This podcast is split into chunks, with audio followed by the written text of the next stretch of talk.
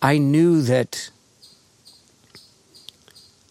nothing much that had preceded that moment stood for much anymore. And mysteriously, it didn't terrorize me. I wouldn't say it comforted me. I wouldn't say I was fine. But, and I was, I reflect on all of these things and I, I don't recall ever being panicked, uh, but, but having a vague sense of sorrow more than terror. You know, you just, you just, your life is characterized by some, by a near miss, like a breeze of something massive that just passed by you. And uh, I suppose all of my adult life has been lived in the presence of that passing breeze. Today's guest is Stephen Jenkinson. In the excerpt you just heard, he was talking about a near death experience and how it's affected him. My name is Matthias Olsson, and I'm the host of the Campfire podcast. This show is brought to you ad free from Campfire Stories, a platform for film to inspire change for a regenerative future. Check it out at campfire stories.org. In a previous podcast episode, I interviewed Stephen in Portsmouth in the United Kingdom after seeing his show Nights of Grief and Mystery during its European tour. I had so many questions for him, but the time frame for our meeting couldn't accommodate all of them. So, after that interview, I reached out to him again to set up a continuation of our talk. And that's what you're about to hear. This was recorded after his tour was finished and he was back at his farm in Canada, and I was back in my studio in Sweden. Before we begin, I'd like to send out a special thank you to filmmaker and podcast producer Ian McKenzie, who was the one recording Stephen's audio in Canada for this interview. I'd like to warmly recommend that you check out his films at ianmac.com. This interview begins with me asking Stephen to describe where he is during this talk of ours, his farm and its surroundings, to sort of paint us a backdrop for the ensuing conversation. Here we go. I hope you enjoy the ride. Beside me is the uh, River of Abundance and Time, as I've called it in Die Wise. It's just right here, and it's a real place. Um, and I was in the river this morning, and then up a little bank to a little writing shack that I wrote about in Come of Age called Cabin, the one I could never go down into. So I'm on a little deck outside there. I've just come off of a ceremonial four or five days that included a lot of privations of various kinds. So I'm still feeling the aftershock of eating again and things of that kind. It's a spectacular day, uh, but we've already begun to feel the change in the season, which is not in the quality of sunlight, but it is in the air when the sun is not quite direct anymore. And you can already feel the river is a little cooler and, and the beginnings of melancholy stir, at least for me, to know that the, the, the season of real uh, depth and, and promise is beginning to wane. And I can see it in the corn and in the growth of the pigs. And then uh, just over the rise behind us here is the house I live in, Straw Bale House. And I just turned 65. Today? Uh, about a week ago. Oh, well, a belated happy birthday. Thank you. And thanks for the intro. I'll give you a short intro of where I am also. Um, okay. I'm in a small town called Järna, which is sort of an alternative community, you might call it, uh, about an hour outside of Stockholm. Um, and right now I'm at my office, which is in a sort of industrial building that has one corner of it about maybe 6,000 square uh, square feet that uh, has been turned into um, uh, recording studios and um, and uh, what do you call that? Recording studios and a place where, where band can rehearse. Rehearsal spaces is the word. Uh, and within that area is a little other area which is an office, and within that office I have my office. So that's the basic setup of of my situation. Not quite as nice as yours, right? No, now, I won't. Still, I is, won't trade you. but still, this is my home away from home, and, and there's some love here too, even though it may not show in this image. Mm-hmm. Either way, uh, so I would like to begin just to start off nice and gently. I'd like to begin with a, an impossible question, completely impossible. Um, so here goes. This is stump the stars time, is it? so, if humanity is heading in the wrong direction, and it sure looks like it is, what might the right, what might the beginnings of the right direction look like? Well, that's a big if. Um, you know, this word humanity doesn't do any of us any good.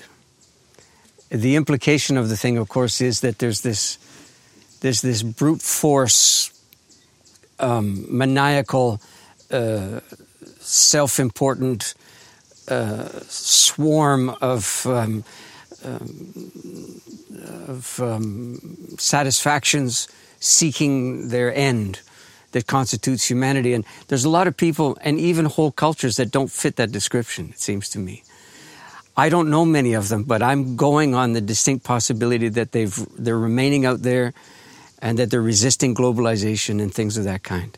But they might be in the minority. Certainly, numerically, they're in the minority. So, but there's, you know, as a, as a writer whose name escapes me at the moment says, there's a way of saying we're all screwed that sees to it that we're all screwed. So I'm, I'm not going to, you know, comply with that obligation to, to be annihilating in the answer to the question. But uh, there are some humans, good, you know, huge numbers of them, that um, answer to your description of you've said heading in the wrong direction as if there's only one wrong direction. There seem to be, I mean, we're creative in this regard. We found extraordinary numbers of, uh, you know, mayhem avenues, and they're extraordinarily compelling. So it could really confuse you, uh, you know, as to what the real motivation might be. But I'm in one of those places, even though right now you'd quote never know it. But this is what the storm also looks like. And um, well, I don't know if it's the question is is the, a matter of heading in a particular direction. I would say the question is one of momentum rather than direction. And if I had anything to do about it, if I had uh, any way of changing it, simply by a force of my own will, I would just try to slow it down before I insisted on any particular direction or purpose or outcome you know, my initial purpose would be let the poverties of our time mess with our capacity to proceed. That would that I, I it doesn't sound like much of a recipe for anything at all. But as I look around, I see a complete unwillingness to voluntarily slow down. And minus slowing down, I don't see any purpose in answering the question where, do, where should we go? Wherever it is, we should go slowly. Even if it's towards sanity, we should slow down in our pursuit of sanity and sustainability too. Because I think it's the momentum, it's the rate of change I wrote about in the last book. This is the real hell. The amazing thing is, you can be in hell and never arrive there and and I think the the the crazy unwillingness to voluntarily restrain ourselves is the hell that precedes the destination, the hellish destination of you know climate collapse or or whatever it is. I mean, we're already largely there. And, uh, and the world is showing the early, you know, early warning signs. But I think we're out ahead of the consequences for the world. Our, our poverties in the West are already so manifest that, you know, the world is a kind of late echo of our fondness for our own particular madness. Hmm, thank you. um, so you've worked with a large number of people uh, that are in their last chapter of their lives. Right. Um, have you ever yourself come close to dying? Yes. Could you maybe say more about it? tell that? us a little bit? tell us a little bit. So you took that. the second question to ask for more. Um, well, it was a couple of times, uh, uh, and all of them were on the sudden side, meaning um, that I didn't really have a lot of understanding that allowed me to know where in the arc of my life I was. I was very young, three and a half, I think, and I got spinal meningitis, which is in those days was fatal more often than not, especially with young young people of my age at the time. But I have a very clear clutch of memories uh, from it. Uh, one of which I related in Wise, the, the scene of my mother being obliged to leave at the end of visiting hours, leave her dying kid. I mean, just the thought of it now, it's very chilling, but that was the decorum of the time. And her looking back at me through the, uh, through the window of the hospital uh, safety door, you know, the glass, the little glass opening. So that's very, very clear. And um, the, the extraordinary long period of recovery through the summer was uh, is a memory I have that coalesced into my understanding of why I can't sleep or rest or even close my eyes when there's light out. And I'll never be able to do it. Not comfortably, not willingly at least. Mm. So that was one. Um, let's see. I was hit by a falling tree and a massive falling tree which was fairly sudden, and I escaped a hair's breadth. I was knocked over like the way you do flick a mosquito off your arm. That's that's what it did to me. But for some reason, it didn't kill me. Um, I fell off my barn roof when we were taking it apart. Fell about 17 feet down, hit my head, opened my entire scalp, blood everywhere, and mysteriously no concussion which I certainly should have had, if not paralysis and broken bones and things of this. That was very close. I was I saw my death coming from a long way off when I was in the Mediterranean and we were in the slow process of being shipwrecked on an old Danish ketch somewhere in the late 1970s. Well, that's a rogues gallery of my near misses. Can you is there one where you can maybe go into a little bit of the, the moment where you thought this is it and like and slow down that moment if that's possible? Well you know you never should speak with authority about something that doesn't happen. Right? So i would have to describe it to you almost as a tourist as a kind of outsider to whom uh, th that i stumbled upon something that i didn't understand rather than I'm an authoritative reporter on the incomingness of something utterly unprecedented. Um, mm. Let's see. I don't think it ever happens that, um, particularly if, if the prelude is not chronic illness or really marked physical demise, you know, that, that you can really reckon. If you don't have that kind of uh, midwife to your understanding, you really have to decide rather than be persuaded that this is it. Very much like the climate related answer I gave you a few minutes ago. You kind of have to decide that you're in harm's way because the information is so unprecedented. It doesn't point to anything. It doesn't turn into a story that, that you recognize yourself in. So I don't know that I ever, quote, knew that I was dying. That's mostly the benefit of hindsight. But I knew that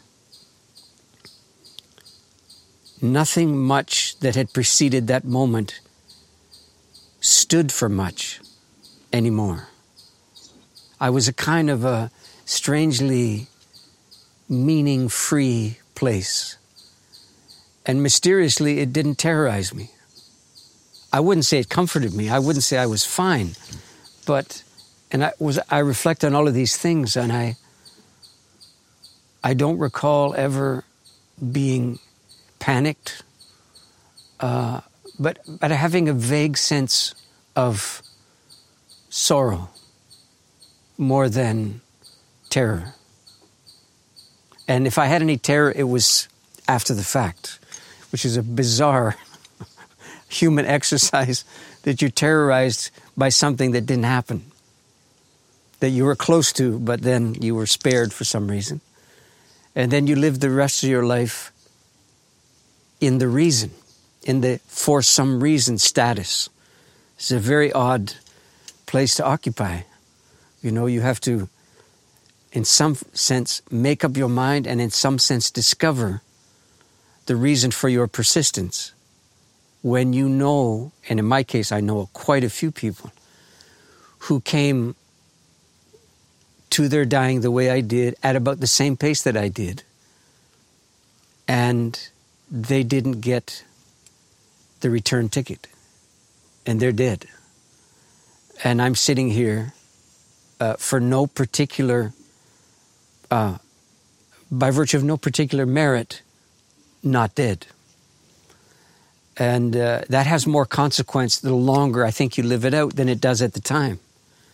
At the time, you're kind of um, like a passenger on a bus that never got where it was going.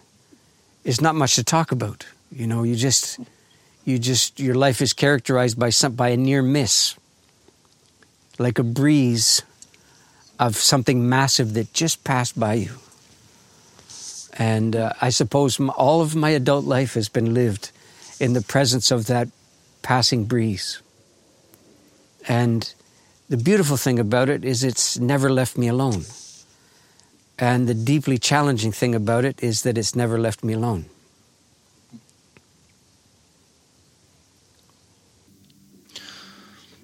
Now, um,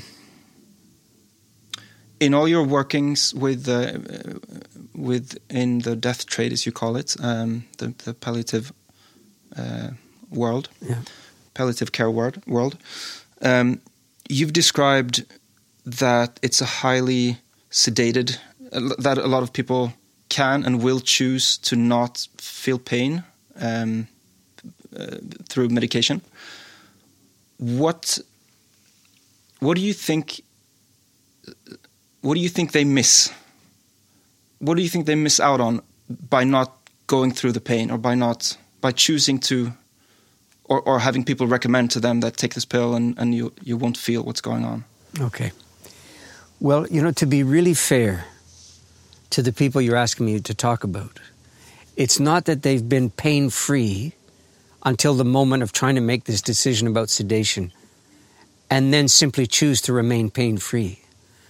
Generally speaking, the, the mania for obtaining relief comes from the absence of that relief for some considerable period of time. One. Two, the suffering that you're alluding to is um, not principally physical, even though the physicality of the thing tends to eclipse all the other nuanced um, stories that you could be in on, which is its own poverty in a way. And then you're surrounded by people who collude with you in pretending that dying is what's happening to your body, rather than being a whole person event that has some, some physical details to it, right? Okay.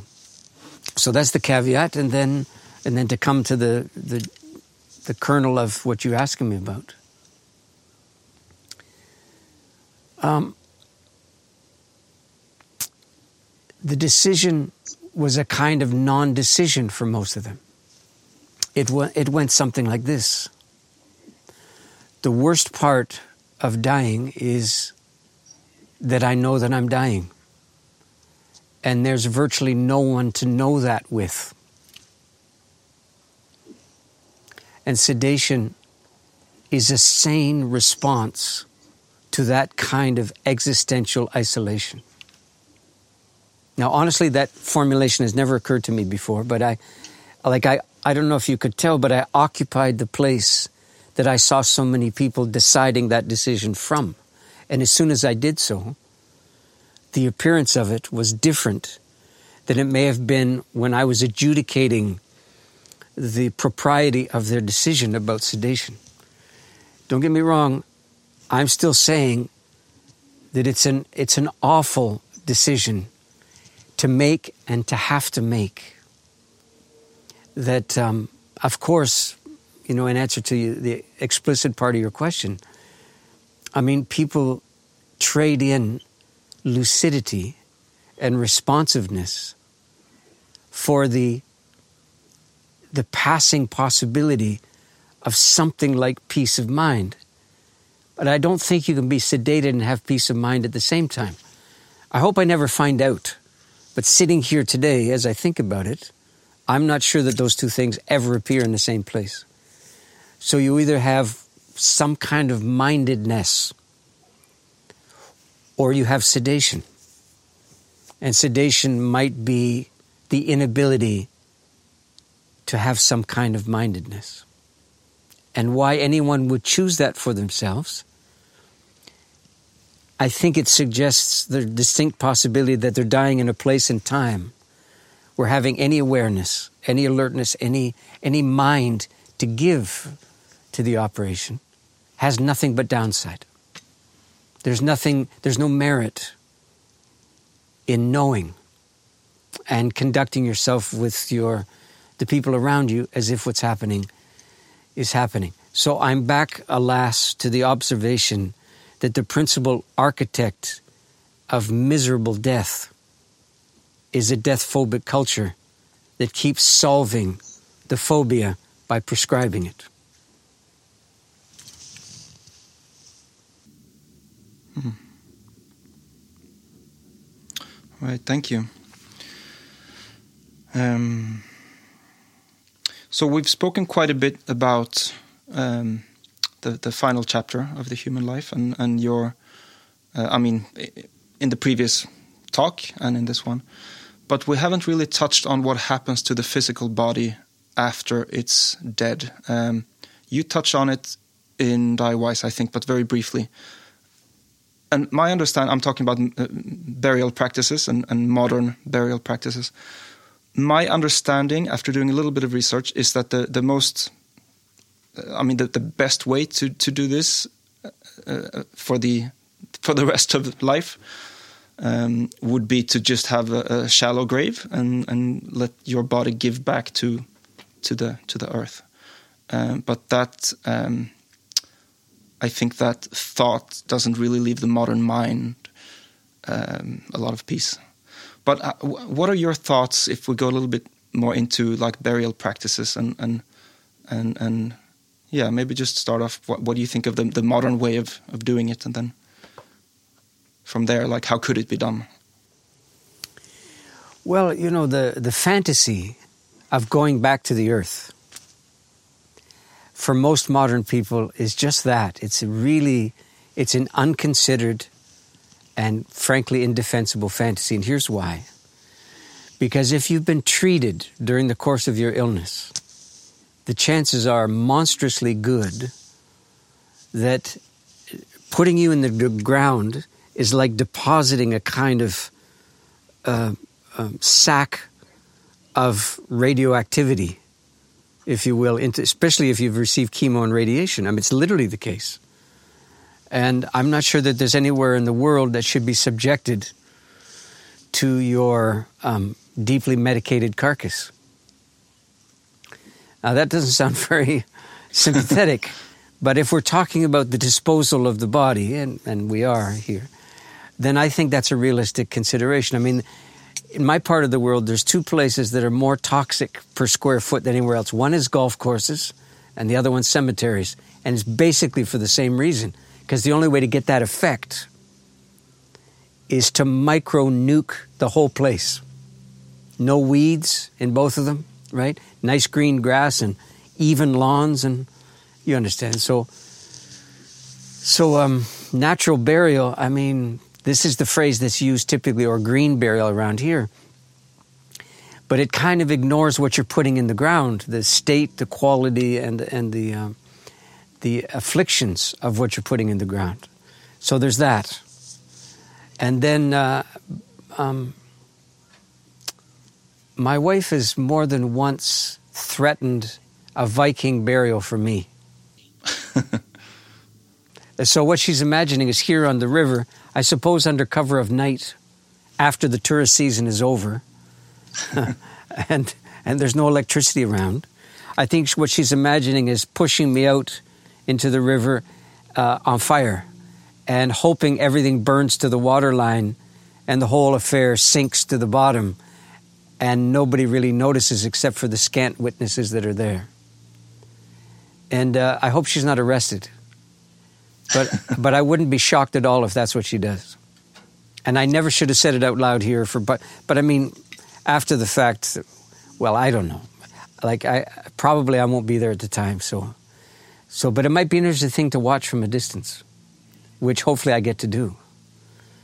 Um, yeah of course many cultures have understood that the that there's a real grace and mercy to flame there at the end after all I mean although my body's not what it once was I'm still remarkably fond of it although the fondness often takes the form of critical regard.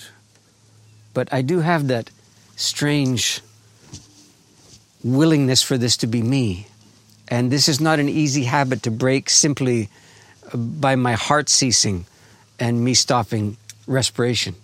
I would imagine I'd still um, I still want the best for it yeah? So fortunately I'm not in charge at that point.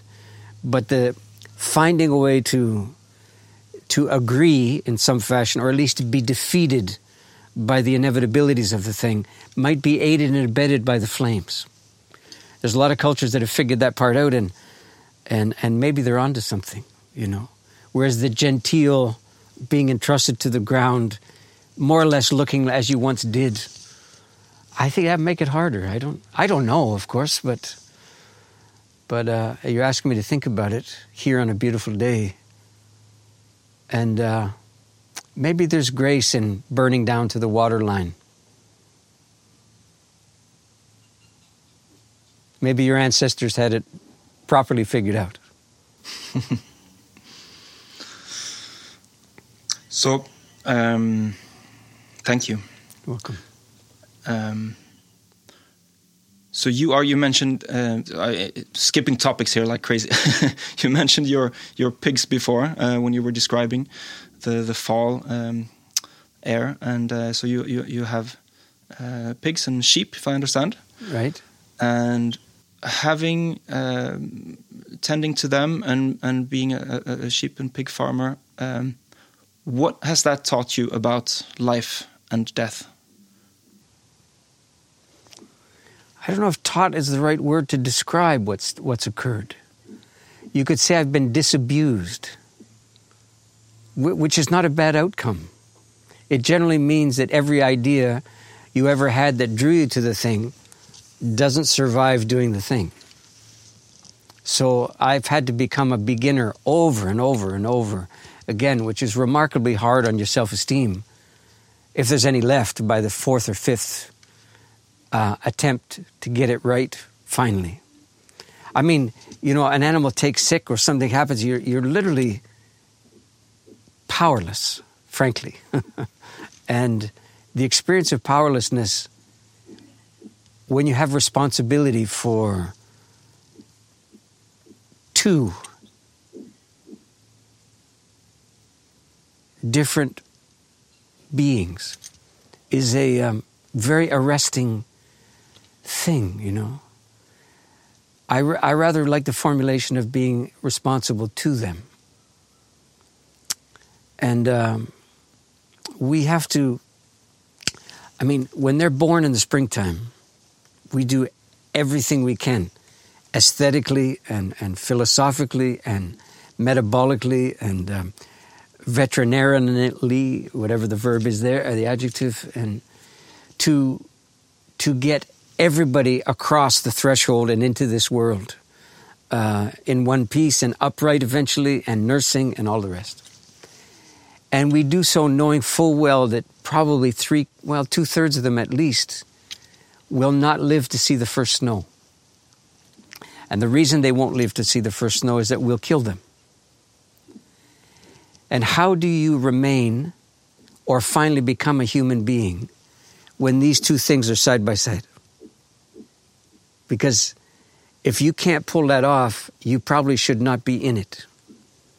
And even if you can pull it off, you have to renew your understanding of this, this covenant, this, um, this deal that you must strike with life and with the ending of life. You have to do it every year.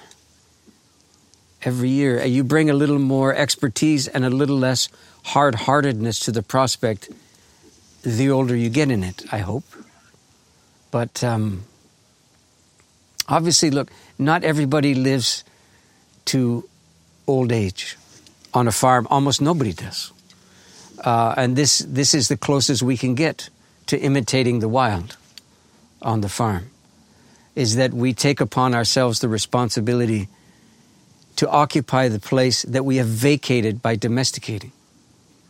So we banished all of the, uh, the adversaries, all of the predators, and so on, by barbed wire and, and, and our dogs and uh, what have you and we compromise the health of the very animals you're asking me about in so doing. In the name of having them here and keeping them well, we've compromised their health mythically, poetically, metabolically also. Because it was the coyote and the wolf that ancestrally underwrote their the, the health of the sheep overall. And when you banish that, you are compromising everything that you claim to be a champion of. So this is the moral quandary of domestication is that you have to reconstitute that function.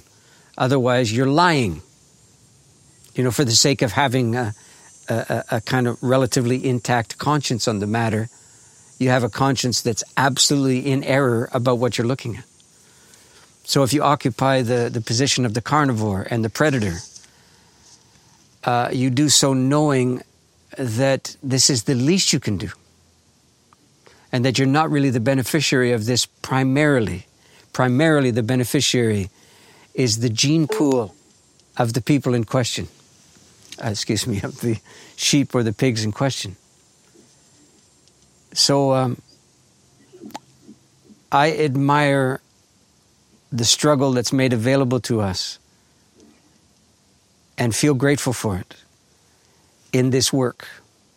But I can tell you when it's time to pull the trigger and take the knife out, um, we do so grievously, not victoriously, not being absolutely certain about the moral order that we've disturbed, but deliberately and prayerfully and hopefully efficiently with all of our human frailty brought to bear upon the thing, but not allowed to interfere overly in what our covenantal duty is to the ones that we've lived alongside of for the previous six months. Something like that. Mm. Thank you. Mm-hmm. um, so yeah, I have a, a, really hard time when I'm at the supermarket and I see the like chicken breast really like big and really cheap and um, it's something that I have suppressed for many years um, yeah. and just bought it and, and cooked it and mm. not thought about it but then it came to a breaking point I think I saw a film uh, that showed the, like the insides of the, the workings of the, the, meat industry and sure. um, yeah it just got harder and harder sure could you offer maybe some thoughts on the the, the yeah the meat industry, the the from from the like insemination to to the to the so the lives that they the live, extermination, slaughter to to our plates at, or right. you know to the hamburger. Do you know the meat industry is an easy prey. I mean, there's nothing I can add to what's been said, what's been revealed, what's been documented kind of covertly, and all the rest. It's all very indicting, and it's understandably so. But my preference is to, is to dolly back a little bit from that uh, calumny and wonder why is there a meat industry at all? And the principal answer to the question is because many of us agree that that's the best way we can get fed. So the collusion in the arrangement at the level of the customer is something that needs probably more attention, not less. And to be deeply disturbed by the fact that you're what you're paying for and you're paying a miserly amount, you're paying for somebody else to do your dirty work for you. That's the arrangement. And that's why these things turn into the ghastly factories that they that they've become. Because there's too many of us. We're concentrated in too small a place. You know, speaking of ur- the urban context, we have no capacity to to um, live a way of life that's that somehow reflects our capacity to feed ourselves. And then we insist on paying next to nothing when we do go about the act of, quote, feeding ourselves. I mean, one of the great transgressions is cheap food.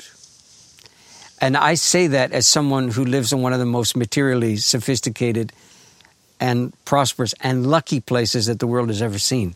It's a very indefensible statement to make.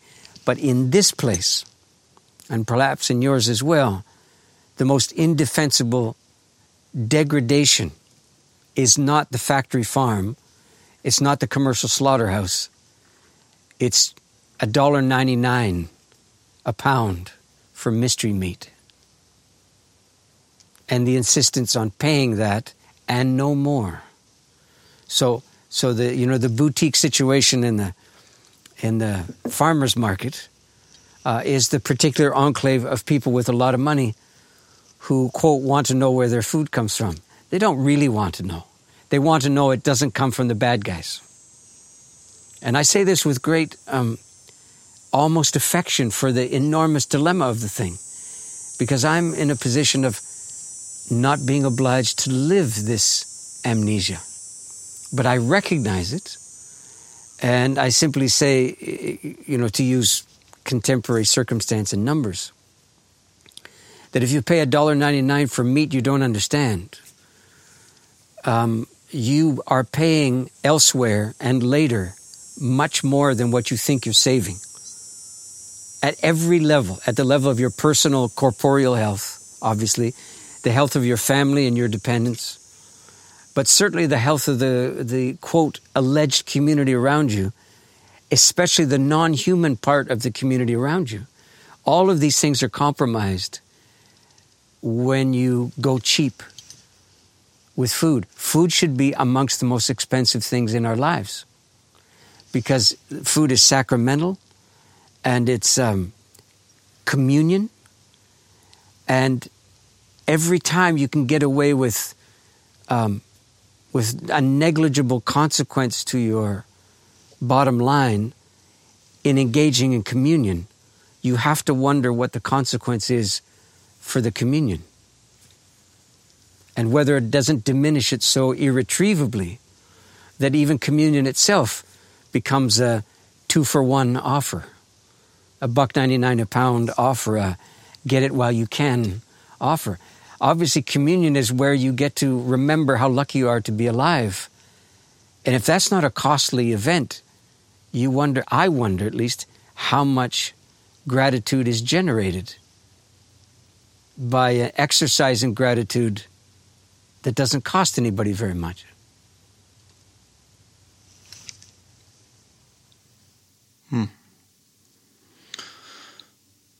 Thank you. Welcome. Um, skipping to a, a, different topic again. Uh, so you're, uh, I just saw you. You were on tour in um, in England um, and Ireland uh, with the Nights of Grief and Mystery, right? Uh, which is a, a, a, storytelling, poetry, concert combo mix thing. That's a new genre, I think. I don't know if I described it very well, but yeah. Um, but I understand from reading your books that you have a mentor from your younger days that you went perhaps on a similar tour with. You know, this was, I was lucky enough to be in on a partnership that nobody declared. Uh, but the no, the notion that it was anything like an equal partnership was a complete illusion because it was actually an apprenticeship. Nobody called it that. I never knew what it was when it was happening. I'm not sure I wondered about it very much. I was, in a nominal way, a band for a storyteller. One guy, not very musically adept, uh, therefore not very promising. And I can't imagine what he thought I brought to what he already knew how to do without me. But somewhere in there, uh, he insisted that I accompany him, and I caved. And in the intervening six or seven years, uh, while I was allegedly helping him with his performance, which is a complete lie, I wasn't helping him at all. I was giving him another contending variable to find a way to manage, you know. And that was when we were playing and performing. But there was, especially on tour, you know, the lion's share of the time is spent getting from here to there or getting set up or whatever it is. And that's where your life is actually lived, not in the during the time of the performance. And and it was in that time, and I don't I say this only with the benefit of hindsight, that he was not very secretly stealing from me. Oh, you mean he didn't pay you? No, I don't mean that, although that's true. He didn't pay me. Did he offer to pay you at least? Uh, a couple of times. But I refused it so vehemently that I think he stopped offering it. Because I knew this much. I knew, first of all, that he and his wife were living on very little and that I had no business taking any money from him. And I also knew, too, that it was somehow not in keeping with what our deep running arrangement was. That I was the one that should have been paying for the extraordinary privilege of being stolen from, as in as a deeply untutored young person product of the West. And so when I call him a thief, I mean, it doesn't sound like a, much of an admiration, but this is, the, of all the things he did for me, which were considerable, this one may be at the top of the mountain of his gifts. So he was relentlessly himself, uh, which is to say that he never turned on or off. He didn't have a stage persona and he dropped it as soon as there was no audience. No, that was the guy and he was insanely difficult to be around from a kind of social affability point of view. Because if he was there, that's all that, that's what was going on. And I don't know if you can picture that, but it's, um, it's extraordinarily demanding. You don't get, you can't breathe but through the filter of his presence. You can't, you can't respond to anything but to something that he's already done or said and then your response becomes a subject of further uh, elaboration from him, and on you go. But for all of that, the thievery was very subtle and took a long time to appear.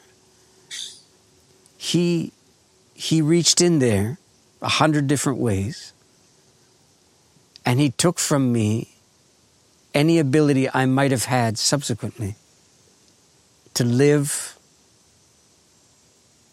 as if life wasn't good enough, as if being alive was not its own reward, as if, as if there was this mythical more that should have kicked in, uh, as if I wasn't a child of fortune simply by, you know, rising every day. And I, I don't know if that sounds unnecessarily chipper, because I'm not normally that guy. I don't think this sounds chipper at all. I'm describing it as theft because there's a lot of wiggle room in grudge and grievance. There's a lot.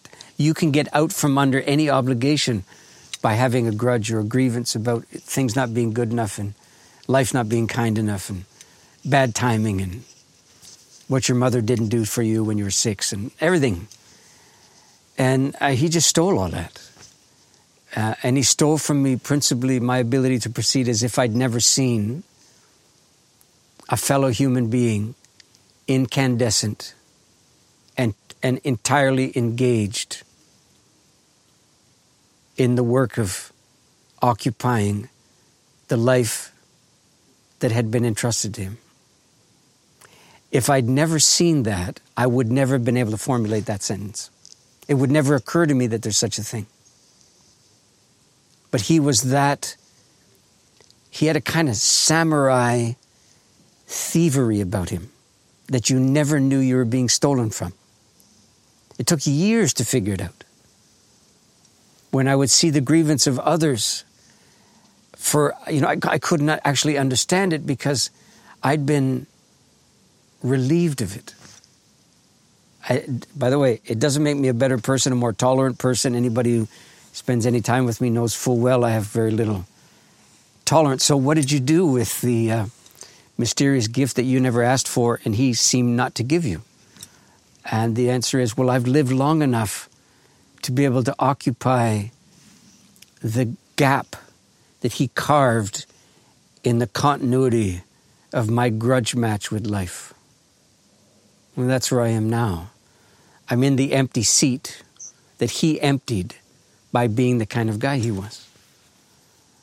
And it doesn't make me his contemporary or his equal, not by any stretch. I know how good he was. Yes, I have a band as he did. I have a better band than he had, by the way, which makes my gig easier than his was. But um, I know enough to know that I'm simply occupying his example without without the um, skillfulness, but with the willingness. I won't hide on that one. I have the willingness I learned from him that might be an approximation of his own. I did learn how to serve by watching him. And that's what I'm doing and I have a band who can actually orchestrate my service. So I should be paying. Wait, I am paying them. That's the difference. I have a payroll that he didn't have. Good one. Yeah. and we who are living at this time in life are grateful that you're carrying his, um, well, some, something of him. Yes uh, onto this this you're you're going on tour again. I understand. In a couple of weeks, we're going out for about two and a half months. Right. Yeah. So maybe by the time this is released, it'll be it'll be time for everybody to get their tickets. Wouldn't that be something? Wouldn't that be something? You, you can bring down my overhead ever so slightly if you'd agree to come. but then, if I had agreed to come to North America to see the show, you mean? That too.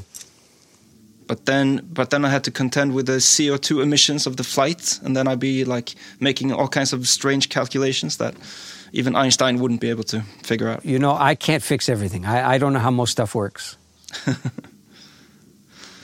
I know you have a, a busy day, so we're gonna uh, round it up. But maybe would you be so kind as to tell me a little bit about what's happening on this beautiful day in Canada at your farm right now when we strike this set and you move on? What's what's next for you? What's on your agenda?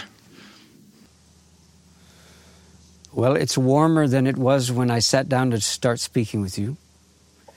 And uh, the river has calmed down. The initial breeze of the morning has died off. And these are the, the beginnings of the last sultry days. And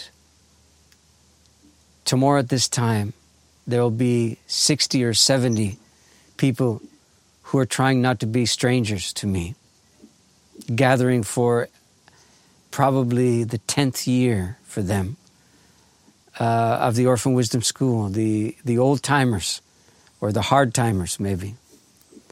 And I have to go up to the hall, the teaching hall now that I'm lucky enough to have, and ready it for them and do something with them that I've never done before to wonder about the mandatory mechanics of eloquence under pressure when there seems to be no real point to it anymore.